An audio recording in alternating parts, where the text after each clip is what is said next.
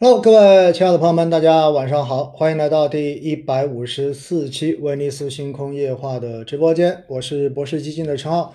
欢迎所有的朋友们准时的来到每周一次的星空夜话直播间。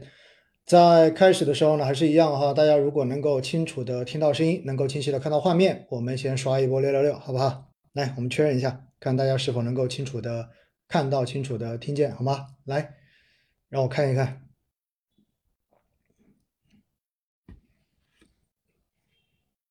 来看看大家是否可以清楚的听见、清楚的看见。好，应该没有问题哈。好了，非常欢迎大家。呃，说实话哈，最近的这几周时间呢，应该说大家的心情应该比十月下旬跟中旬那段时间会要稳定很多哈。因为毕竟市场呢虽然有震荡，但是呢也基本上叫做有涨有跌，并没有像之前一样就是单边的这种阴跌或者是大跌。呃，甚至于是像当时跌破三千点那样子的恐慌情绪，基本上呢，在过去的这几周时间就没有再出现了。那市场呢，可能有可能你会发现每天都是一种分化的走势，有一些涨，有一些跌，对吧？然后可能今天涨，明天跌，都是有可能的。那我想呢，大家其实，在这样的市场环境中间，哈。对于内容的需求，或者说对于比如说像陪伴之类的这种内容的需求，实际上呢，相比之前的这个需求是应该要下降很多的，就是没有那么强烈的需求和觉得这个事情，呃，有必要去听。那我觉得也非常的正常哈。所以在过去的这段时间，我也看到，不管是呃音频的节目也好，还是这种视频的节目也好，包括直播也好啊，实际上，呃，整个的收看量跟热度其实相比之前都有所下降。我觉得这也是好事情，因为在之前跟大家讲过哈，如果市场短时间出现恐慌、出现大跌，其实呢，往往都会是比较好的这种机会，但是呢，也一般都意味着市场可能还并没有到达一个极致的时候。真正市场的极致呢，是等到大家已经没有太多心思，或者说没有太多兴趣再去关注这件事情。因为很多人叫做已经失望到极致了，对吧？已经不想再去关心了，觉得关心也没有什么太多的用处。还有一些人的话呢，是觉得，呃，对他已经失望至极，那看一眼的话都会让自己的心情不好，所以呢，也打算直接躺平了。那往往到这种时候呢，可能市场的这一个情绪或者说市场的这种成交，才能进入到一个接近于反转的这样的一个局面。那从过去的这几周来看哈，我个人觉得似乎已经开始有一点点的。接近这种氛围了，因为我看到身边其实只要不是这个行业的朋友，最近关注股市的人，相比一个月前真的少了很多。一个月前大家是看了就骂，对吧？然后破口大骂，呃，甚至于连带着连我一起骂。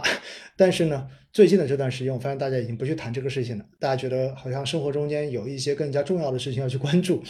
那。我觉得这是好事情哈，因为本身投资就不是生活的全部嘛，它本来应该是给我们的生活去添砖加瓦的事情，它的目的是为了让我们的生活变得更好，而不是成为生活的负担，这是我一直都在强调的一句话题。所以呢，我想今天啊，我们呃跟大家所准备的这。直播的内容，这一个小时的内容呢，更多的我们还是一个不断的复习，然后不断的去验证，或者说通过我们曾经的这一百多集的星空夜话，通过网上这一千多集的节目，对吧？然后讲到过的，我们去观测哪些数据，然后根据这些数据来判断未来市场或者说经济的一个大概的态势。那么一次次的哈，反复的通过这样的验证，然后加深大家脑海中间。培养自己分析市场、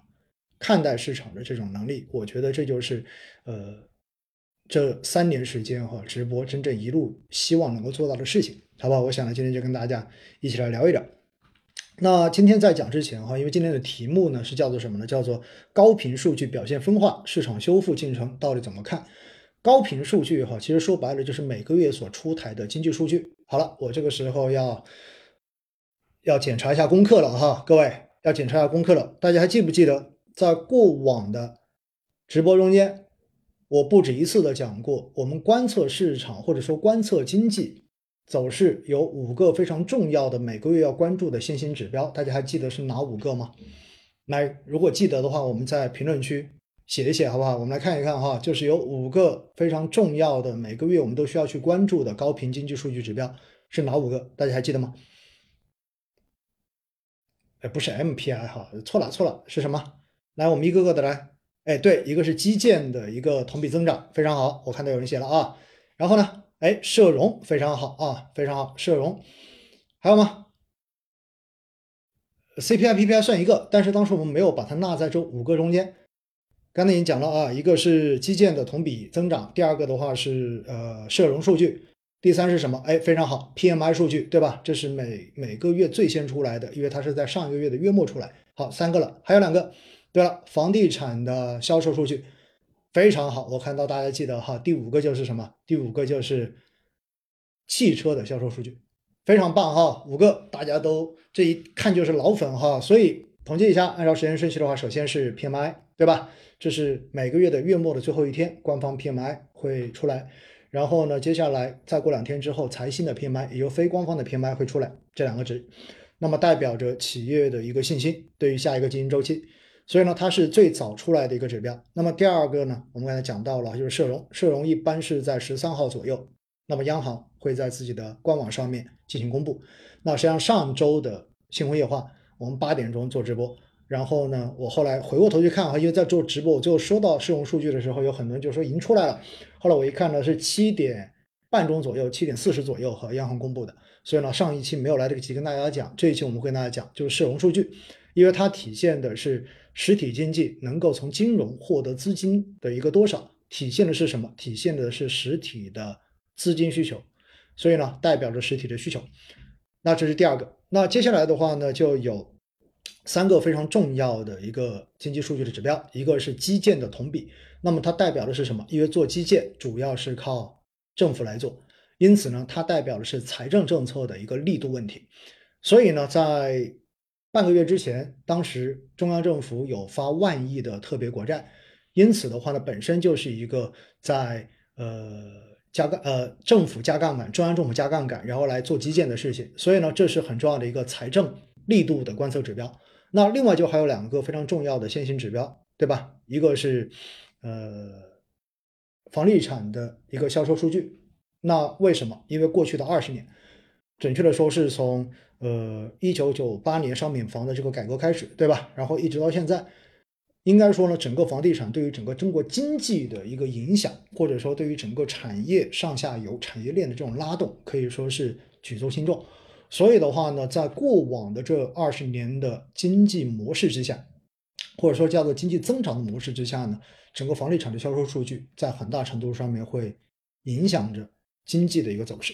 那么最后一个呢，我们说是汽车的销售数据，这是在后房地产时代，然后对于中国来说非常重要的一个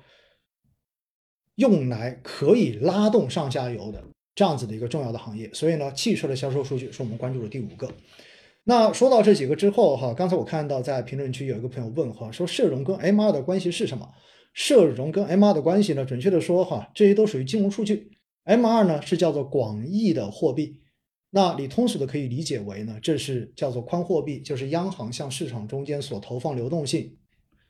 基础流动性，然后乘以货币乘数之后，最后在市场上面释放的一个广义的流动性，你可以理解为这就是一个发货币的数量。而社融是什么？社融指的是这些钱出来之后，到底实体经济，实体经济包括三个部门，第一个是政府机关部门，第二个是企事业部门，第三个就是居民部门，也就是个人。那么这三个实体部门从金融体系拿走了多少钱？所以呢，如果当社融的增速然后低于 M2 的增速，我们可以理解为中间的这一个差，在很大程度上面就是钱留在了金融体系里面，并没有全部的进入到实体经济。所以呢，多出来的这一部分，我们可以通俗的哈，就是在网络上面经常会说叫做空转，资金在进行空转。对了，我看到有人非常。快的写出来了哈，就是 M 二你可以理解为宽货币，就 M 二在增长。然后的话呢，如果是社融在增长的话，哎，你可以说它是宽信用，对吧？非常好哈，这样的一个定义。当然，如果严格来说，这样的说法并不是十分完全准确，但是一般来讲，我们可以这么理解。这里跟大家稍微的提一提，好不好？好了，那么在之前我们已经讲过了。首先的话呢，十月份的这个呃最后一天，我们所看到的。PMI 数据本身就已经降到五十以下了，因此呢，当时就已经给大家的这个感受上面哈，就意识到其实是有出一些问题，就是经济的话多少的增速是有出一些问题的。哎，我怎么发现今天的这个画面不断的在在在变暗跟变亮哈？是不是我的手有做一些遮挡？哎，不管它了。那今天要跟大家讲到的是另外几个数据，就是在上周，一方面社融数据有出来，第二方面的话呢就是工业数据，然后工业消费。投资方面的数据全部都有出来，那我想呢，今天我们就从高频数据开始讲起，看看到底数据怎么样？为什么市场的话呢，现在依然是陷入到了一种非常纠结的这样的一种状态？我想呢是要跟大家去讲清楚的。首先哈，十月一十五，十一月一十五号呢，国家统计局公布了全国固定资产投资，然后社会消费品零售总额等经济数据。那数据是这样子的，大家听好了。工业方面呢，一到十月份规模以上工业增加值同比增长百分之四点一，而十月份全国规模以上的工业增加值呢同比增长四点六，比上个月加快了零点一个百分点，环比增长零点三九百分之零点三九。应该说呢，从工业增加值的这个数据来看，还是呃比较正向的哈，就是这不是一个呃很差的数据，因为它至少的话它是一个增长的，而且呢增速比上个月是要快的，所以这个数据是偏正面一点。然后在消费方面呢，一到十月份社零的这个总额同比增长是百分之六点九，而十月份呢，社零总额是同比增长百分之七点六，比上个月呢是加快了二点一个百分点，环比是增长了百分之零点零七。如果哈大家仅仅只是听这个数据的话，你会觉得相当不错。为什么？我们刚看这个值哈，就是十月份的话同比增长了百分之七点六，比上个月是加快了二点一个百分点。这个数据一听是不是觉得特别的让人振奋，对吗？这个数据很正面，但是我要提醒大家一点，因为它是同比，大家回想一下去年的十月份是一个什么样的情形？大家还有印象吗？虽然我们现在谈到疫情的这几年已经觉得恍若隔世哈，觉得如梦似幻，对吧？但是大家现在回想一下，去年十月份是一个什么样的情形？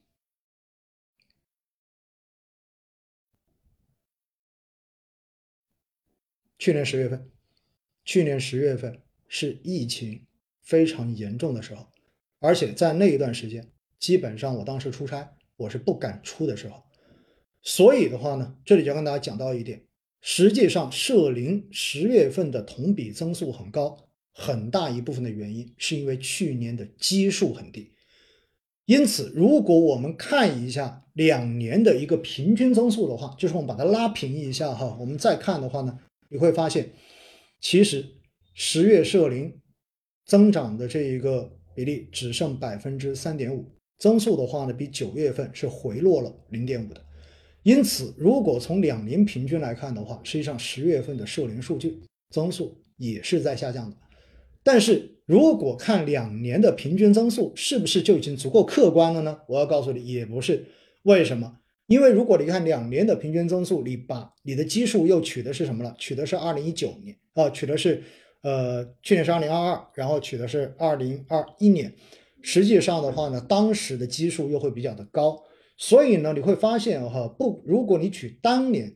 只取一年，今年的一个数据，你就会觉得它涨得很好。取两年的数据，你发现它往下再降。但是如果你真正的把它拉平看之后呢，我要告诉大家。社零数据的话，只能说它是一个相对而言比较平稳的值，有一部分涨，有一部分跌，你可以理解为它不算负面，但是呢，你也不能把它看得说非常非常的正面，这就是对社零消费这一块的一个数据的体现。我们把它讲清楚哈，好不好？然后接下来呢，在投资方面，投资方面说到的是什么呢？也就是固定资产投资。前面所讲到的基建投资就属于固定资产投资中间的一部分。那么一到十月份呢？固定资产的投资同比是增长百分之二点九，而比一到九月份是回落了零点二个百分点。那么一到十月份，全国房地产的开发投资呢是同比下降了百分之九点三。所以大家从这个固定的投资额的一个同比增长来看，你会发现房地产的这一个下行，到目前来看的话，并没有真正的企稳。仍然还是在往下降。当然，因为这里讲的是全国房地产的开发投资，也就是拿地建房子的这一个量，它的这个同比是在下降的，而且下降的话是达到了百分之九点三，还不是销售数据。因此呢，如果单纯从刚才所讲到的一个工业数据、消费数据以及投资方面三大方面来看的话，哈，工业方面相对而言还是一个比较正面的值，消费方面呢，基本上叫做拉平，就是你不能说它很很好，但是呢，也不能说它真的很差。社会消费品零售总额啊，是零售总额，所以的话呢，简称社零数据，大家清楚了哈。然后呢，投资方面肯定是相对而言仍然是一个在往下掉的。但是我们刚才说了，因为房地产的开发投资同比下降百分之九点三，但是整个固定资产的投资同比增长百分之二点九，那意味着什么？意味着实际上在基建这一块，在整个其他的非房地产的这个固投方面，那整体的增长的话呢，其实这个数据还是在往上的，这就是大概的一个数据。因此呢，如果从这几方面来看哈，最后你会发现什么呢？就是十月份的整个工业的生产相对而言呢，就因为也是去年的一个低基数，因为我们说了去年的基数是比较低的，真正把两年平均拿起来看的话，你会发现可能呢基本上就是呃也是维持在一个大概平的位置，而整个投资方面靠的是基建的相关产业。而制造业、工业这一块呢，靠的是高技术行业的一个支撑，所以整个经济数据，如果单纯从这些数据来看，结合前面的 PMI 数据，结合 CPI 跟 PPI 数据来看的话呢，应该说十月份的经济复苏确实是出现了一些波折的，没有延续八月份、九月份连续改善的这一种趋势。如果我们把它理解为一条斜线的话，那至少说十月份是没有保持八九月份向上的一个斜率的，就这么一个情况。这就是为什么在美联储的这个货币政策让大家预期很有可能不会再加息的情况之下，而美债收益率从百分之五，然后虽然在过去的这一周也有波折，但是仍然是下降到了百分之四点四左右这样一个位置的情况之下，你会发现市场并没有出现。大家所期待的这种大涨，甚至于我们看一下恒生相关的指数，你都会发现，像恒生科技这样的指数，实际上在美债收益率下降的情况之下，反弹都已经超过了百分之十。但是呢，我们看整个 A 股的指数哈，实际上总体来说，因为这一波现在已经是十一月的二十号了，对吧？然后呢，过去的四周时间，实际上呢，A 股基本上都是在连续反弹。但是如果从反弹的幅度来看啊，你会发现是远远不及港股的。那整体来说，我来看一下哈指数的那个数据，大家稍等啊。然后整个哎，刚才那个数据在哪里的？完了，发现每次要找数据的时候就找不着了哈。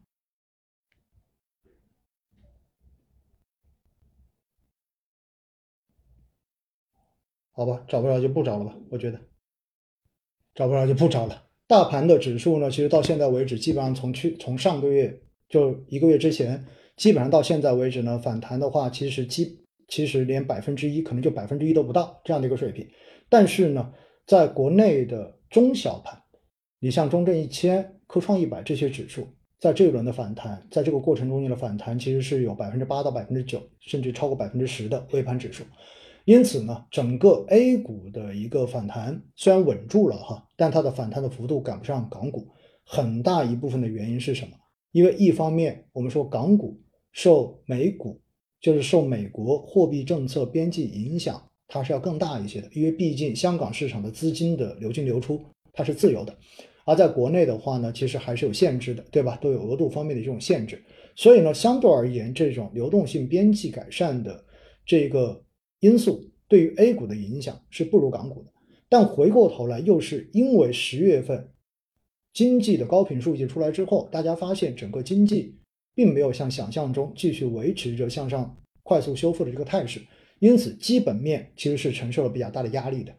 这在某种程度上面呢，也可以解释哈，就是包括在过去的这一段时间，我在直播中也有讲，公众号中也有写，我说实际上大盘的这一些权重股、蓝筹股。或者说周期股，也就是他们更加受经济数据的影响，因为大家如果看到都知道这些东西就是经济复苏，然后它才能够有盈利复苏的，这些相对而言就涨不动，因为经济数据确实是有波折，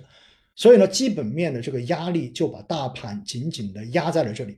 但是回过头来呢，又因为流动性在边际改善，所谓的流动性边际改善指的是什么？就是前面所讲的，因为美债收益率在下降，因为美债收益率是全球无风险收益率的锚，无风险收益率下降，那么意味着其他各类资产，尤其是风险类资产，相比无风险收益率而言的相对收益是在上升的，所以呢，在估值层面上面就有一波估值修复。这一点最明显的是什么呢？我们看到哈，像。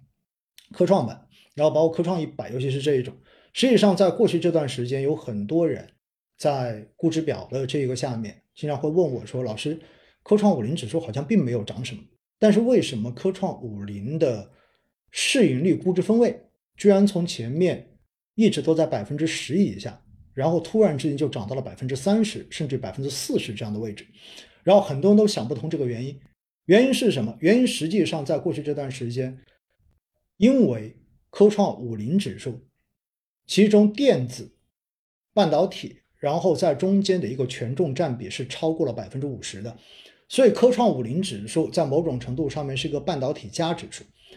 而半导体整个行业的盈利状况，实际上在三季报出来之后，我们看到它的盈利依然是在下行之中的。从去年的四季度开始，然后到今年一二三季度，整个半导体行业。正好是处在一个周期往下的这样的一个区间，所以呢，当每一次的季报披露之后，你会发现它的盈利在往下降，而 P/E 的这一个数字的算法是股价去除以每股的盈利，所以哪怕你上面的这个股价你是没有变的，但是分母项的这个盈利值在下降，最终就会使得它的估值被动的在往上升，所以呢，最后就出了一个结果，大家会发现哈，似乎这一个指数并没有怎么涨。但是它的估值分位却有大幅的上升，其背后的逻辑在于这里。但是我也要我我我想在这里跟大家讲的原因是什么？你会发现在估值下降的在在估值被动上升这样的一个情况之下，在盈利下降的这个情况之下，实际上科创板包括创业板本身也没有出现下跌，甚至于还有一定的上涨。这其实就是因为在估值上面。因为美债利率的下行，使得估值公式中间的分母项实际上是有上升的，而本身盈利又在下降，盈利下降也是估值公式中间的分母项，然后再变小。大家想，大家明白没有？无风险收益率也在分母项，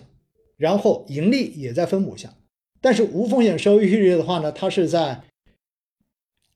一个正向的变化，然后这边也是一个正向的变化，两者刚好一正一反的话呢，相结合起来，最后你会发现，一个是正向的，一个是负向的，就把它给抵消掉了。所以这就是为什么在过去这段时间，我们的 A 股表现出来的一个特征就是涨不动，但是也跌不下去，就是这么一个原因。因为外部的约束条件其实是在变得更好的，但是内部的这个经济数据又使得大家。对于整个未来市场的盈利的复苏产生了更大的质疑，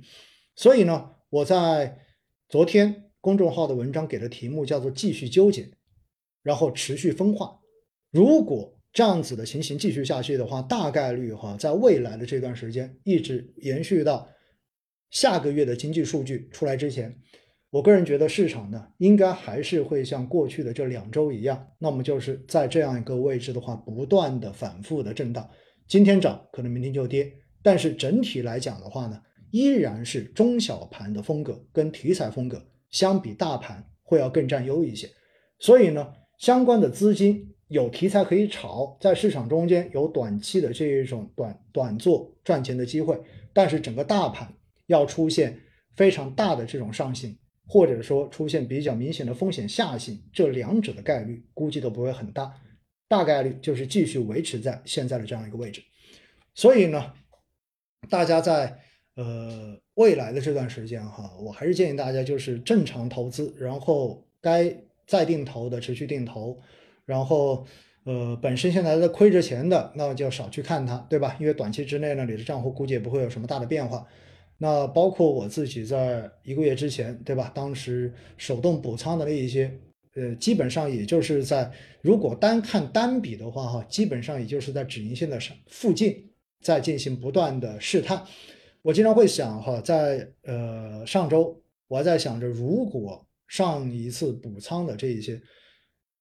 有到百分之十这样的一个这样的一条线的话，我很有可能会考虑先做一次止盈。但是呢，后来发现哈，基本上就是在百分之八左右的水平，然后上下的浮动一直都没有给我机会。那未来会不会有这样的机会？短期之内，我觉得呢，机会是有。但是呢，不给机会的可能性也很大，估计就是在原地不断的上下徘徊这样的一个局势。好了，那是这里从高频数据啊，我们讲到就是大概对于接下来市场的一个呃想法跟判断。然后另外的话呢，在汽车销量数据哈，应该说是在过去的这呃一个周所出台的十月份数据中间，相对而言能够让人比较欣喜一点的。因为呢，整个我们看哈，汽车的整体的一个呃同比，它是一个增幅在扩大的这样的一个局面。然后除此之外呢，餐饮我们看到哈，就是餐饮的收入，然后增长的话呢，也是算比较高的。因为如果看十月的单月的一个同比增长的话呢，餐饮收入达到了百分之十七点一。但是我前面跟大家强调过，尤其是餐饮项。对比去年的十月份，当时的餐饮基本上是一个极其惨淡的这样的境地，所以呢，从数据方面来讲哈，我觉得基本上就是维持刚才所讲的，反正消费也好，工业也好，维持着一个比较平的这样的一个状态。但是固定投资这一块呢，房地产的投资反正是在往下降的，但基建和制造业的投资的话呢，整体的增速哈，相比九月份实际上呢还是有下滑的，因此也基于这样的判断。我们预计着接下来的十一月、十二月，随着万亿特别国债的这个发行落地，那么未来基建这一端的这个发力估计会加强，所以后续对于基建数据的这个同比数据的增长，我们觉得应该可以有比较大的期待。毕竟已经把这个计划放在这里了，后续肯定这一块是会发力的。然后从地产的销售数据来看，哈，因为昨天我也把相关的图都做出来了。那一方面，刚才讲了地产的这一个开发数据是降了百分之九点五的，对吧？然后从销售数据来讲的话呢，十月地产销售面积和销售金额两年平均同比为负的百分之十七点四和负的百分之十六点四。大家听一下啊，百分之负的百分之十七点四和负的百分之十六点四，比九月份是要低的。然后跟八月份相比的话呢，销售的面积是持平的，但是销售的金额呢增速是提高了两个百分点。因此呢，如果要对现在的一个地产销售，就是地产销售数据做一个评价的话呢，应该说它依然是在一个不断的筑底跟磨底的过程之中。说到房子这个话题呢，在每次直播的时候似乎都是绕不开的哈，都是绕不开的。总之呢。大家现在反正每过一段时间，我身边总会有人跟我去聊房子的问题，因为有刚需的小伙伴在想着现在要不要买房，会不会现在买了之后马上到手的话就会出现房价的下跌。然后呢，手中有房的呢，也在想着哈，最近的话这房子的话发现挂出去也卖不起价，所以有很多本身想要卖二手房的，那么现在都转换了一个思路。不卖房了，因为觉得卖出去也赚不了什么钱，甚至还亏钱，不如就把房子去进行出租。结果呢，这一做下来之后，导致了一个结果哈，那就是全国的租房市场租金出现了一定程度的下降。我不知道今天在听直播的您哈，在哪个城市？如果您有就是在自己城市里面有了解过租房，比如说你自己在租房，或者说你自己在出租房子的话，你会发现在过去的这段时间。整个租金的水平实际上是有所下降的，这其实就是一个非常好玩的事情，那就是大家以前买房是想把它卖掉，然后在中间赚这个钱，但是现在房子发现卖出去之后，相比之前已经跌价跌了百分之二三十了，所以觉得舍不得卖，觉得怕卖在了低点，于是就把房子变成了不卖，变成了出租，但是呢，这一做之后又把整个租金给打下来了。深圳这个地方哈。非常非常的好玩。我之前跟大家讲过，深圳的房地产市场有个最极端的东西，或者说在全国都是比较突出的，就是租售比非常非常的低。因为呢，根据应该是两年前、三年前看的一个数据哈，当时说深圳房地产市场的一个租金跟楼价比的话呢，大概的收益率只有百分之零点七八左右这样的一个水平，也就不到百分之一。呃，翻译过来就是，如果一千万的一套房产，可能你每个月的租金只能租到一万块钱啊，对，一万块钱这样的水平。那呃。我当时也了解了身边的很多朋友哈，就是随着整个房价下降之后，那也许从房价在下降的一个单维度来看的话呢，如果租金没降的话，反而你的这个投资回报从账面上面的投资回报其实是还是在上升的。所以，针对目前的这个房地产市场到底什么时候能够企稳，或者说这个预期什么时候扭转，我自己个人其实仍然还是持比较谨慎的态度。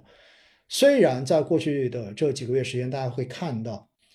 包括各地就是认房不认贷，对吧？然后包括降低首付，然后包括存量房贷利率这种降低，各种的手段针对房地产的这种限制手段都在不断的打开。但是呢，在销售的这个数据上面，反而增加了大家对于房价进一步下行的这种预期，并且呢，在过去的这一段时间，我们看到有媒体又重新在写。就是从去年开始，郑州最开始出现的这种烂尾楼，对吧？然后小夫妻用毕生的这种积蓄买了楼之后，然后辛辛苦苦等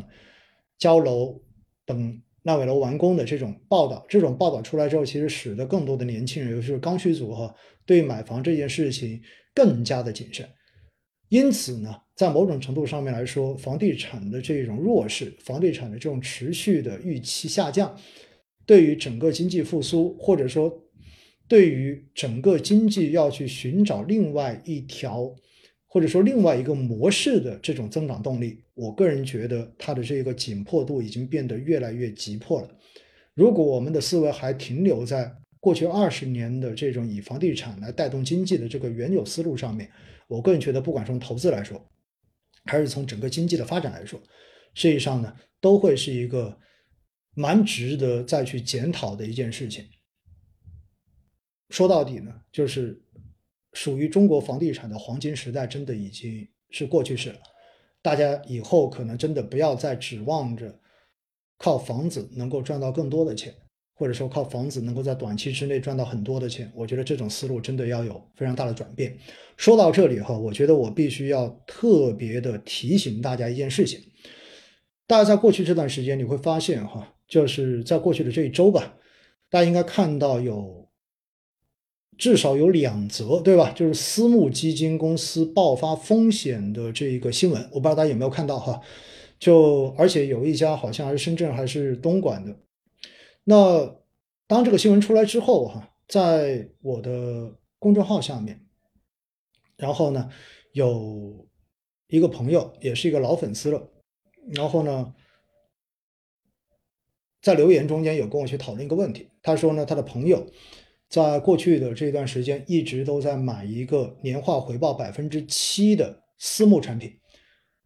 所以呢，他自己问我这个产品能不能买。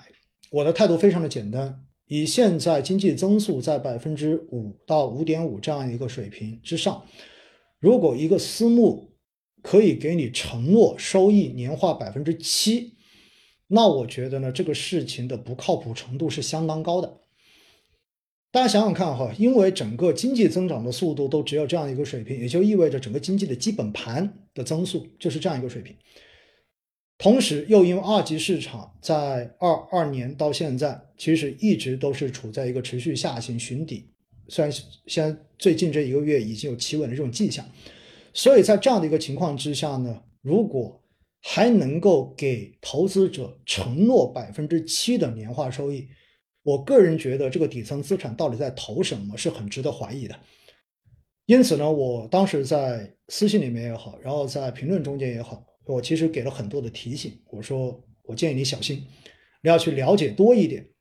这个产品的底层资产到底投的是什么。结果呢，那个朋友给我留的言哈。嗯，他是说，他的朋友在过去的这段时间一直有投，非常的稳，所以呢，他自己觉得应该问题不大，所以决定拿一点钱去参与投资。呃，看完这个之后呢，我也只能说祝他平安，希望他不是接棒的最后一个，因为大家要明白一点哈，目前在市场上面，首先第一点，没有人可以给你承诺收益，因为市场上面没有保本产品。第二的话呢，如果有过高的承诺收益给你的话，也许人家瞄准的就是你的本金，而不是你所瞄着他的那款收益。我一定要提醒大家这一点哈，大家一定一定记得这一点，因为今时不同往日，现在不是十年前，因为十年前之所以有百分之八以上这样子回报的产品，信托产品，本质上面是因为中国的房地产底层资产能够贡献每年百分之十五以上的复合回报，所以各家机构或者说各家在中间的这些中介。它都能够在百分之十五以上的复合收益率的基础之上，层层的分到利润，最后给到投资人的可以到百分之八。但是现在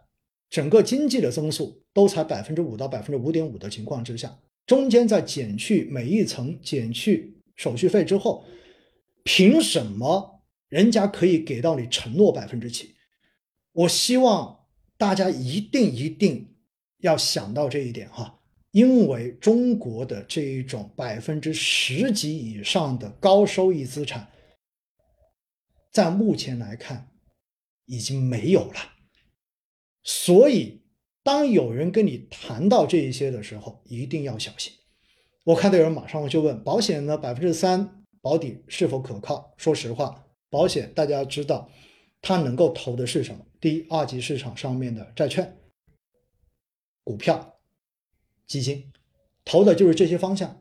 所以的话呢，通过杠杆的操作，然后对于债券资债券类的资产、固收类的资产，然后年化百分之三到百分之四、百分之四点五左右的一个收益，从历史上面来讲的话呢，应该目前还是可以达得到的。所以呢，只要保险产品本身的这一个投资不犯太大错误的话，那么拉长来看的话，我个人觉得百分之三左右的一个回报率哈。应该还是有比较大的概率去达成的，但是的话，这个承诺是否有效？我告诉大家，所有的都不存在所谓的承诺。如果你真正的看到那些相关的保险条款跟你说承诺百分之几的时候，你一定要搞清楚一点，它有一个基本概念的置换，那就是这个所谓的百分之三或者百分之二点五，并不是以你所交的保费从第一期缴费开始算的。而是以所谓的叫做有效，或者叫做有效保额，或者说叫做什么什么保额，也就意味着，实际上，它从第一期开始投资起，并不是你百分之百的本金就作为你的计息本金，而是减掉一切手续费之后，用保险行业的话说，应该是叫做现金价值作为一个基础，然后以这个为基础来计算你所谓的百分之二点五或者百分之三。因此的话呢，很多产品的销售哈，大家一定记得一点，本身就是在置换了某些概念，然后让你只看到了那个所谓的百分之三或者百分之二点五，但是你却可能忽略了它计息的本金是否并不是你所交进去的那完整的本金，这是大家一定要搞清楚这一点的哈。其实。就是现金价值，只不过现在有很多公司的话呢，换了一个说法，叫做什么有效保额，或者叫什么什么保额，好不好？这一点是一定要告诉大家的。因此呢，呃，为什么突然讲到这一点哈？因为对于整个房地产的一个未来，既然谈到了它已经不复黄金时代的投资收益了，那么大家就一定记得，其实所有的金融产品都需要底层资产来进行投资。如果大家要搞清楚某一款产品的风险，那你就必须要穿透去了解这个产品最终投的底层资产是多少，而这个底层资产最终能够贡献的收益率以及它的风险，其实就是你整个产品整个产品底层的收益率和风险。这一点搞清楚之后，实际上我们就能够非常清晰的去分辨某个产品它到底是否是合理的，而某些宣传。到底是否存在着误导跟虚夸？当你了解了这些之后，我觉得至少我们可以保证在投资中间买到自己货真就是自己真正想买的东西，而不是被别人忽悠着去买了一些以为的东西。我觉得这一点非常的重要，好不好？好了，接下来呢，我们再来看一看社融数据哈。社融数据的话呢，在上一期我相信大家应该之后也看了很多的说法，对吧？然后说是超预期的，然后呢，从社融的一个同比的总额的增速来说，应该是超预期的。那我们看一下哈，十月的新增社融社融为一点八五万亿，那么呢，同比是多增了九千一百零八亿元。那么市场的一致预期呢，大概呃是一点。哎，让我想想，大概是少了一点点，所以呢，当时的一个报道都说是超预期，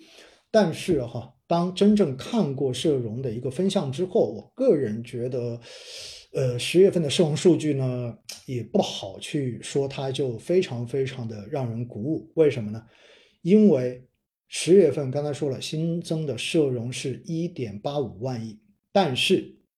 其中政府的债发债净融资就达到了一点五六万亿。好了，大家算一算这两个值哈，增了一点八五万亿，但是政府发债就占了一点五六万亿，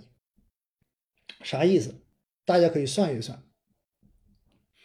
政府发债同比是多增了一点二八万亿，而整个社融同比是多增九千一百零八亿。所以意味着，实际上十月份的社融之所以超预期，主要就是靠的政府发债，主要靠的就是政府发债。因此，说到底，实体的这个融资的需求，并没有数据表面上面看上去的那么好。那实体的需求在于哪里呢？我们说了，我们可以看一看哈。企业贷增加了五千一百六十三亿元，然后居民贷的话呢是减少了三百四十六亿元，所以呢，从整个十月份的市容来说的话，应该说呢总量是不错的，但是结构方面，也许仍然可以看出实体对于金融这一块的信贷需求仍然是不畅的。那之所以实体不畅，其实说到底还是我们不断不断反复去强调的原因。企业的话，对于借钱去扩大生产，没有什么太多的信心，因为之前跟大家讲的，对吧？一方面 CPI 的数据，然后是不达预期的，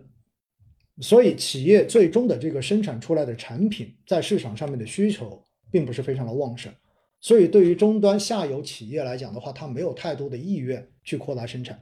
而回过头来，又因为下端的这个需求不是非常的畅盛，所以回过头来，对于原材料的这个需求也自然而然就没有那么大的需求，所以 PPI 的数据也仍然是不达预期的。所以在这样的情况之下呢，那自然而然你会发现，不管是上中下游哪一个层级的企业，实际上对于信贷的这个需求，它就没有办法非常非常的。旺盛，而且更重要的是，刚才大家虽然说到了哈，说企业贷增加了五千一百六十三亿元，可能大家觉得不错，对不对？还记得吗？之前跟大家讲过，当我们看信贷的时候，还要再拆一次，要看中中长贷跟短贷，而对于企业来说，还有更重要的是一个票据融资，因为票据融资是更短的。那我们告诉大家一点哈，然后十月份票据融资增加了三千一百七十六亿元。所以十月份实际上票据冲量是非常明显的，而如果减去了这个短期票据融资的这三千多亿之后，你会发现反映实体经济内生的这种需求的就会变得更少了。这也是在另外一个层面上面说明，十月份的经济复苏确实是遇到了一些波折的。因此，我们现在回头看一下数据哈，刚才说了五个数据。第一个数据 PMI，制造业 PMI 降到了四十九点五，财新的综合 PMI 也降到了四十九点五，两个都在五十以下，这个数据是属于没有达到预期的。接下来第二个社融数据，刚才说了对吧？虽然是一点八五万亿的新增，但是中间政府债的净融资就一点五六万亿，所以再减掉三千多亿的一个票据冲量的话。那么实际上所反映出来的实体的融资需求依然是比较弱的，所以呢，市容数据这一块我们只能说它并不是非常的正面，当然你也不能说它负面，对吧？是这样的一个。那除掉这两个之后，三个高频的行业数据，首先我们刚才讲到了基建，基建其实就属于什么？属于固定资产投资中间的一个部分。那么如果按两年平均来看的话呢，基建的这个增量实际上呢，同比增幅也是在一个下降的态势。单看单月看，如果不看两年平均，只看同比的话，数据还是不错。但是呢，针对这个数据，因为有万亿特别国债的发行。所以呢，后面两个月以及明年的上半年，我个人觉得这个数据重新带动着整体经济往上走的可能性是比较大的。但是十月份的这个数据，你只能说它是处在一个平、略微偏负面的这样的一个水平。所以第四、第三个数据的第四个数据，房地产数据，刚才已经跟大家说过了。首先，开发这一块是肯定掉的很多的，而销售数据这一块呢，刚才也告诉大家了，实际上。比上个月是要差的，跟八月份可能差不太多。因此呢，看单月的这个水平的话，房地产的销售数据也是一个略微偏负面的。而最后一个数据是汽车的这一个销售数据，相对而言，它是这几个数据中间唯一一个比较强、比较正面的。所以，按照以前说的五个因素，如果有三个以上为正面。那么我们可以对于后市、对于经济抱以乐观的一个预期，但是现在的话，五个数据中间有四个实际上是一个略微偏负面的这样的一个表现，只有一个相对是偏正面的，所以这说明对于接下来经济的这个信心，实际上市场上面是有比较大的这种下降的，大家对于基本面是否能够在后续得到一个有效的扭转。心中多多少少是存在着疑虑的，这就会影响到市场的情绪，会影响到很多的投资机构对于目前这个时候是否可以大肆的入市建仓，然后来进行布局是有疑虑的。这就是为什么整个市场你会发现，在过去的这两周时间，虽然成交量的话呢。基本上能够维持在八千到九千之间这样的一个徘徊，但是也基本上没有看到有太多的增量资金直接入市，甚至于的话呢，在上周我所看到的主要行业的一个主力资金的流向，所有的行业其实都是一个净流出的状态，因此哈，这些数据最终得到一个结论，那就是大家对于短期市场。要有一个非常亮丽的走势，非常强劲的这一种整体指数的上涨的预期，我个人觉得把这个预期往下降一降哈，估计就是原地咣咣咣咣这样子上上下下的这种波动震荡，然后呢，题材在短期之内可能会有机会，但是呢，你说在外围，尤其是美联储的这个货币政策转向预期越来越浓的一个情况之下，美债利率大概率哈。就是之前的那个一个月之前那个百分之五，应该就是一个最高位了。所以在边际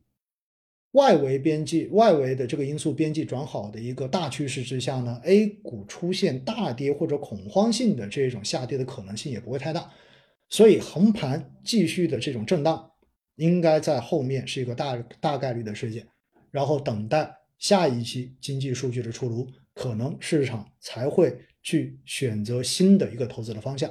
好不好？这里就跟大家讲清楚啊。刚才我也看到有人问哈，说 LPR 怎么样？今天的 LPR 是没有变的哈，因为十五号的 MLF 本身就没有调价，所以呢，这里跟大家稍微的讲一讲哈，MLF 的这个数据。MLF 的数据十五号，本期的话呢，我们看到哈，十月十五号在本月中期借贷便利就 MLF 操作中呢。然后，央行是开展了四千九百五十亿元的公开市场的逆操作和一万四千五百亿元的 MLF 操作，利率是保持不变的。对 MLF 也好，对公开市场操作也好，我前面跟大家讲过，要看两个东西，一个就是价格，另外一个是数量。价格就是指的利率有没有变，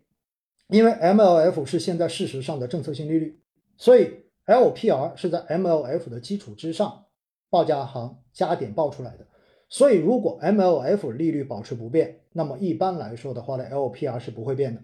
所以呢，今天所出台的 MLPR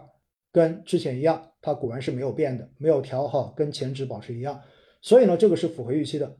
那很多人就会说哈，呃，MLF 这个利率没降是低于市场预期的。之前在前上一期还是上上期的直播中，我跟大家讲过，因为要发万亿特别国债，意味着整个债券市场的供给是有上升的，所以呢会造成市场上的流动性会变得更加的紧张。因此呢，我们可以看到，在过去这段时间，确实市场利率是有上升的，所以呢，国内的债券市场是多多少少出现了一定的波动的。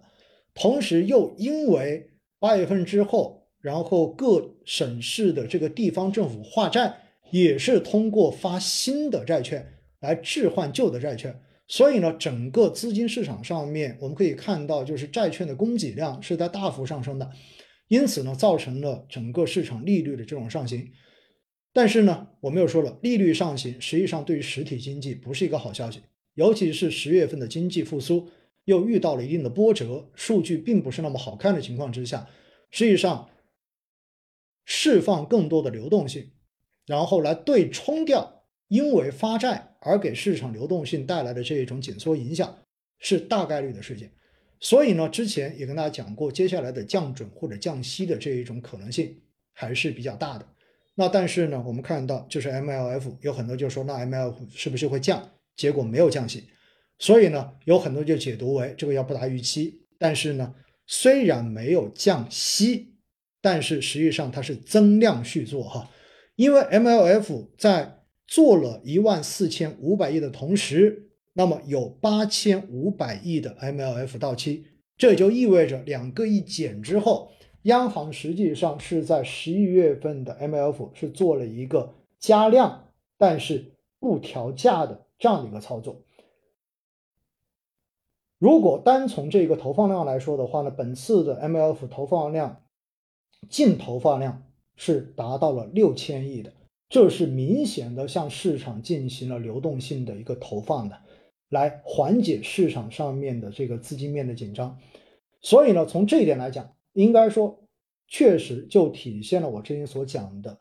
目前在经济需要进一步加力的情况之下，货币政策。或者说市场上的货币是不可能紧的，一定是保持着一个宽松的态势。虽然我们没有说我们要大放水，对吧？但是稳健偏宽松，一定是现在及未来一段时间我国货币政策的一个基本的导向。这点大家不用担心。但是也必须要讲一讲哈，因为因为之前大家是有预期着。降息降准的，而央行最后只是增加了 MLF 的投放以及七天逆回购的一个短端流放净投放是投了二百一十亿，所以呢，如果按照之前的那个降息降准的预期，这个做法确实是没有那个力度大，所以对于整个资金市场的这个预期是造成了一定的负面影响的。所以，十五号 MLF 的这个东西出来之后，债市又有了一定的波动。因此，大家一定记得一点：资金面的宽松与否，直接对应的就是市场资金利率的上和下，而资金利率的上和下，直接决定了债券市场价格的。涨跟跌，所以货币政策的调整跟公开市场的投放，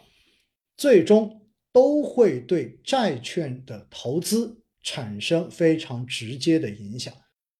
而相对而言，对于股票投资、权益类投资的影响会要小一些。这就是为什么在过去这段时间，我一直反复跟大家强调的，就是大家对于债券类的投资，接下来我建议大家更多的偏向于中短久期，而且短久期可能更加的合适。为什么？因为久期越长，受利率波动的风险就越大。啥意思呢？也就是如果你买的这一个久期越长的债券类产品，比如说长债类的这种基金，那么利率当天几个 BP 的上下波动，有可能就会给你的这个基金当天造成净值相对而言比较大的这种上下波动。而作为债券的配置来讲，对于很多朋友来说，本身上都是为了要追求一个更加稳定的投资，所以债券类的投资出现过大的波动，我相信都不是大家希望看到的。所以在接下来。整个资金市场仍然有可能遭遇到很多短期这种政策影响的情况之下，我建议大家再提醒大家一下，在债券类资产的配置上面偏短久期，好不好？偏短久期，而长久期的这种债券类资产，短期之内建议大家可以考虑谨慎一点。在上一期的直播中间，我应该有跟大家讲，就是我不认为今年会重复去年最后一两个月。债市的那种大跌，但是我个人觉得，从目前来讲的话，整个债市波动的这个风险，其实依然还是不小的，好不好？只是说不会有去年那么极端。所以呢，在这一块儿哈，我特意的就是既然讲到了这一个利率的问题，我觉得还是要跟大家进一步的做一个强调。总之，大家一定要牢牢记得，牢牢记得，债券的逻辑就是，当经济不是那么理想的时候。当大家对于经济的未来不是那么乐观的时候，那么往往就会有更多的资金愿意去配置债券，所以这个时候对于债券资产来讲叫做供不应求，因此呢，债券的价格一般就能够有比较好的支撑。但是回过头来，因为对于经济的这一种提振，为了刺激经济，那么往往央行会采取宽货币的多措施，比如说降息或者降准。而降息降准本身也有利于债券价格的上涨，对吧？这个逻辑是自洽的。但是随着货币宽松落地，随着财政的发力，随着经济的各种政策开始生效，那么经济复苏的预期将会变得越来越强。而一旦有了相关的数据验证着经济在复苏，那么这个时候大家就会觉得已经跌到谷底的权益类资产。可能更具备配置价值，所以有很多的资金就会慢慢的从债券资产中间撤出来，最后选择进入到权益类、股票类资产中间。所以在这种情况之下，你会发现债市的供求关系就发生了逆转。所以当大家对于经济更有信心的时候，债市就会开始往下走。所以现在你到底是更愿意配债还是更愿意配股票，取决于你对于接下来经济的一个信心。到底是偏正面还是偏负面？你对接下来的货币政策到底是偏紧还是偏松的预期，都直接决定着你对大类资产的这种选择的逻辑，好不好？那么其实对于整个市场来讲，总之现在就是内部的这一个基本面的压力是比较大的，这是制约着市场在外围条件变好的情况之下进一步上涨的一个很重要的直接原因。而对于外部来讲呢，我们说了一方面美债的收益率，对吧？然后确实从五降到四点四，并且因为美国的通胀最新的通胀数据比预期的是要更好一些，好一些什么意思？就是要更低一些，所以呢，使得大家对于美联储本轮加息已经结束的这个预期变得越来越高。那么在这样的一个情况之下，就意味着对于风险类资产。不管是美股还是全球的风险类资产，尤其是成长类资产的这一个估值，它的压制就大幅的下降，这有利于权益类资产的估值上升。说白了就是你盈利不变的情况之下，估值上升就会造成股价的上涨，因为股价上涨外乎两个原因，一个叫做估值上升，另外一个叫做盈利上升，就这两点。所以如果一方面估值在往上走，你能赚估值的钱。而另外一方面，盈利又在往上走，你又能赚到盈利的钱，这种叫做戴维斯双击，是投资股票资产最佳的一种状态。但是回过头来，如果盈利也在往下降，同时估值也在往下掉，那么这个时候叫戴维斯双杀，这是投资中间最惨的一种状态。那么现在是什么？现在是估值在往上升，但是盈利在往下降，所以两者一抵消之后。就造成了市场上也上不去，下也下不去的一个状态，而且我们也看到哈，随着美债收益率的下降，随着美元指数的下跌，实际上人民币对美元的汇率在过去这段时间有非常明显的升值。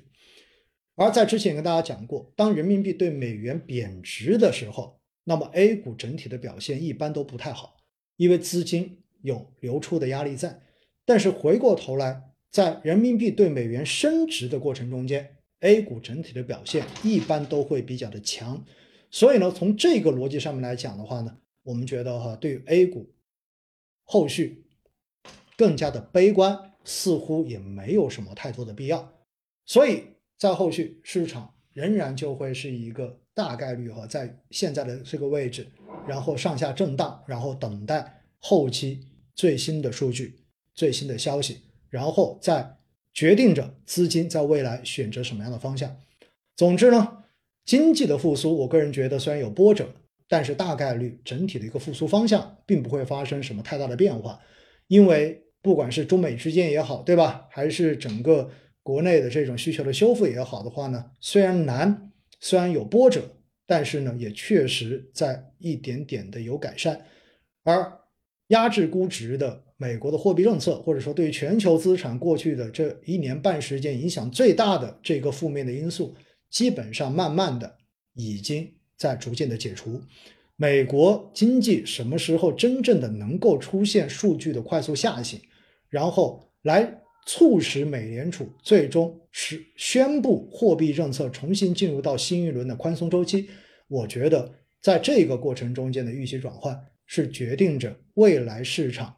能否有非常好的行情出现，或者说出现进一步更加恶化的行情非常重要的一个外部的变量。这一点的话呢，也建议大家可以关注，因为毕竟大家会发现哈，可能一觉醒来之后，美联储的说法又变了，对吧？然后。再过两天发现的话呢，他的说话又转回来了，所以呢，也有很多人调侃哈，说之前的话总觉得国内的数据我不信，然后现在的话呢，好像看美联储官员的这种说话哈，也会觉得他们这一次跟上一次的说话似乎永远都是自相矛盾的，所以慢慢的大家也开始不太相信相关官员所说的这些话了。那到底怎么样？我觉得呢，还是等数据出来，好不好？我们再一点一点的。跟随着市场去看一看相关条件的变化，最终综合起来对市场会造成什么样的影响？好吧，那我想今天哈我们第一百五十四期星空夜话的直播就到这里，非常感谢大家一直以来的陪伴，我们本次直播到这里结束，我们下周见，好不好？谢谢各位，拜拜。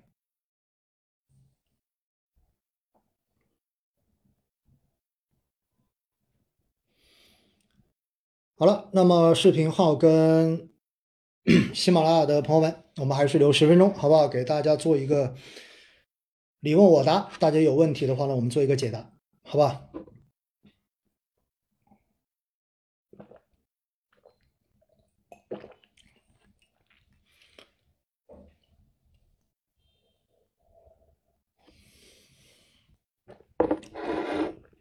没有问题就好啊。老师现在可以大幅建仓吗？我觉得建仓肯定是可以去建的哈，但是所谓的大幅，我觉得你自己是评估一下自己的风险承受能力，好不好？因为现在相比一个月之前，肯定市场的一个情绪是要好了很多了。但是如果从估值的角度上面来说呢，似乎一个月前才是值得大幅建仓的时候。说到底呢，投资就是一个人弃我取，对吧？然后大家都拥挤的时候，你就应该要离开的时候。所以呢，在目前这个时间点，你说是否应该大幅建仓？我觉得这个人对这一点，对每个人来说，可能他的评判标准都不一样，还是要评估一下自己的一个风险承受能力，以及自己对于未来市场的一个看法，好吧？好，我看到哈，请教奥总，已经持有的长期债券是应该继续持有，还是应该卖出？我建议可以考虑在短期之内把它先换到短债。我个人觉得哈，就是安全系数可能会高一些。这是我的一个建议，仅供参考，好不好？因为毕竟买债就是为了求安稳嘛，而不是为了去搏风险嘛。要博风险，现在实际上从股债风险溢价的角度上面来说，股票类资产一定是优于债券类资产的。嗯，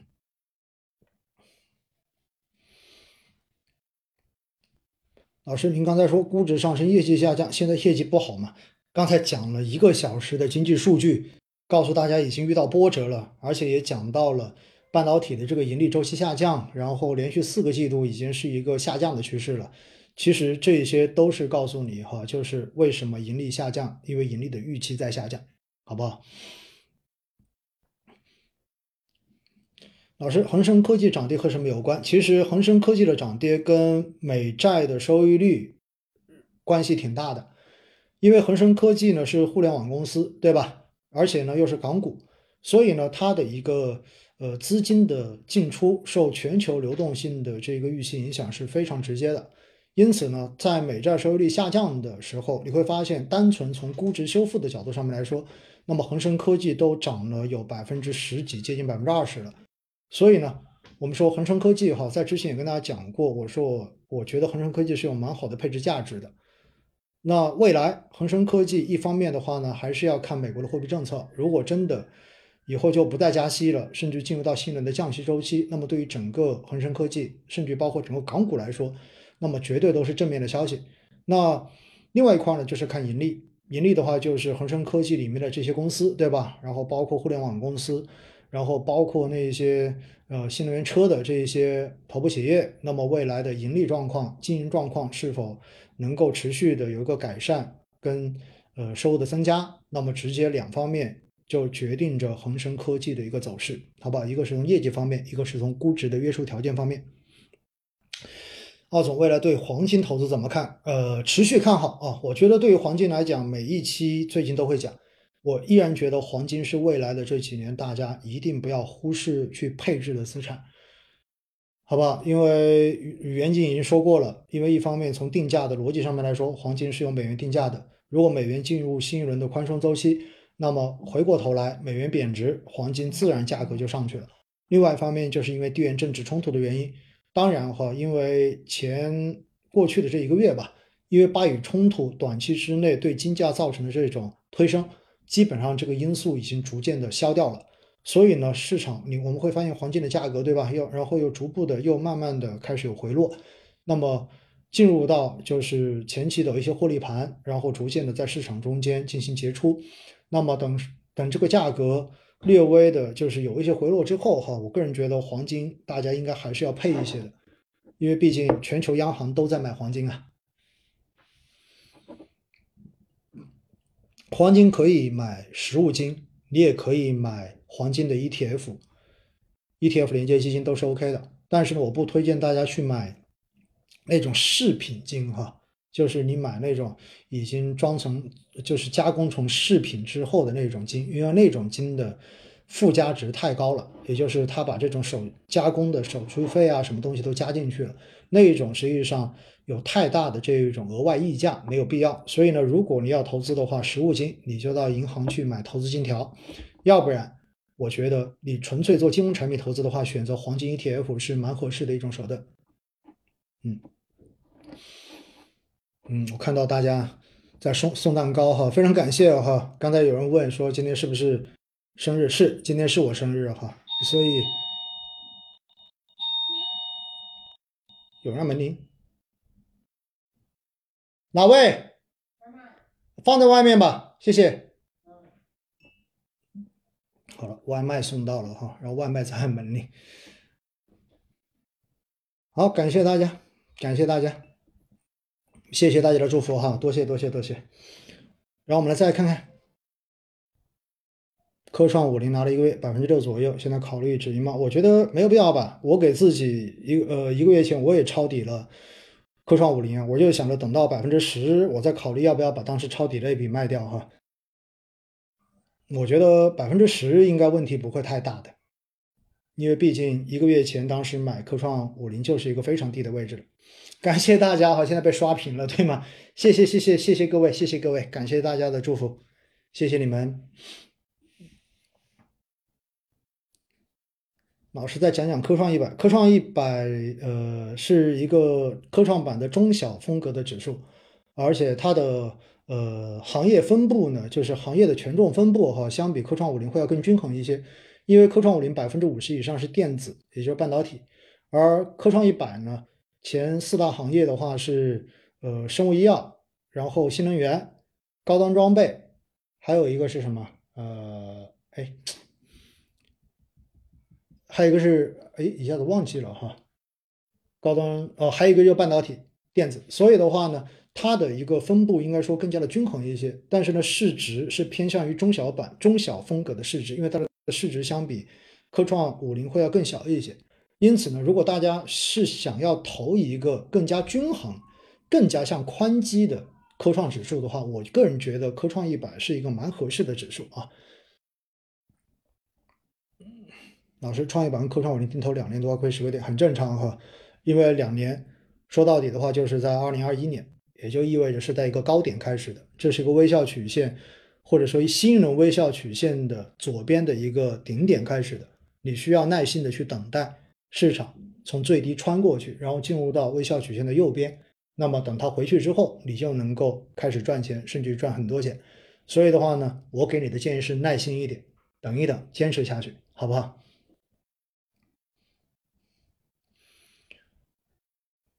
感谢大家的祝福啊！我们再来看看大家还有没有什么问题。定投了创业板指数，想加科创五零，换成双创五零是很。如果你定投了创业板指数。真的没必要加双创五零，因为双创五零中间一半是创业板，所以呢，如果你是定投了创业板，我觉得你单独加个科创五零，或者说再等一等，然后加个科创一百的定投，我觉得会更加合适一些，好不好？下课不打扰奥总过生日，还有两分钟啊，我们说了十分钟，说十分钟就十分钟哈，少一秒钟都不行。我们再来看看。看看大家的问题啊，挑一些大家的问题来。医疗负百分之十八，医疗我也在坚持哈，我比你负的多。医疗我应该还有百分还是负百分之二十多呢，我也在坚持哈。好，再来看一看中证红利还能投吗？呃，这个指数就是你长期投都可以的，因为反正它的目的就是为了呃稳定的这一种分红回报，对吧？所以呢，这些。股票或者说这个指数本身就不是那种上蹿下跳的指数，它跟国证两千、中证一千，或者说跟科创一百完全不是同种风格。所以你如果要求稳，你想拿一个大盘风格比较稳定的这样子的长期的投资标的的话，其实中证红利我觉得是可以考虑的哈。军工没有问题的，上一期也讲的军工跟医药，我个人都觉得这是完全没有问题的。哇，这谁给我了我一个心啊？非常感谢哈。谢谢大家。沪港深咋办？看基金经理靠不靠谱？基金经理不靠谱的话，该换换哈。我情愿你换指数，可能都会比你拿个沪港深的主动基金要感觉好很多。因为以我过去这几年，大家在三年前问的最多的那几只沪港深，其实基金经理都挺偏科的。但具体要去我去评价基金经理，我不会去具体评价。所以呢，我的建议就是，如果你对基金经理已经没信心了，不如换指数，好吧？主动债权基金经理会根据情况升降九期，需要直接换成明确的中短债吗？我建议是换，因为基金经理在呃调九期确实是有可能，但是你不知道他会不会调啊？因为基金经理本身对于市场会有主动判断的，他有可能觉得可以穿越一下波动周期，对吧？然后追求更长的收益，那么这个时候有可能就会你看到的就是你所持有的债券类基金。净值出现比较大的波动，那这个时候你自己能不能顶得住？你自己是否认同？我觉得这是最重要的原因。如果你觉得你相信基金经理的能力，所以你觉得你可以跟他一起忍，那我觉得你就没必要换了，好不好？好了，那给大家加餐的十分钟到此结束，非常感谢大家的支持，感谢大家一路以来的陪伴，非常谢谢。那我们今天的直播就到这里结束。